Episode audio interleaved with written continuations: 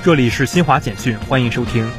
记者二十六号从河南省新乡市防汛抗旱指挥部获悉，截至二十五号十一时，暴雨造成新乡市辉县市、卫辉市、凤泉区、牧野区等一百三十二个乡镇受灾，受灾人口两百余万人。当前，河南正处于七上八下主汛期。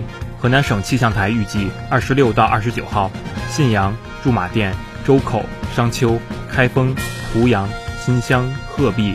安阳有大到暴雨，局部大暴雨。新乡虽然暂时雨过天晴，但防汛形势依旧严峻。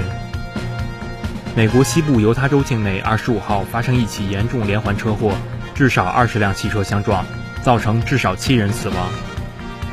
国际奥委会日前宣布，根据更新后的防疫手册，东京奥运会的奖牌得主可以在领奖台短暂摘下口罩留影。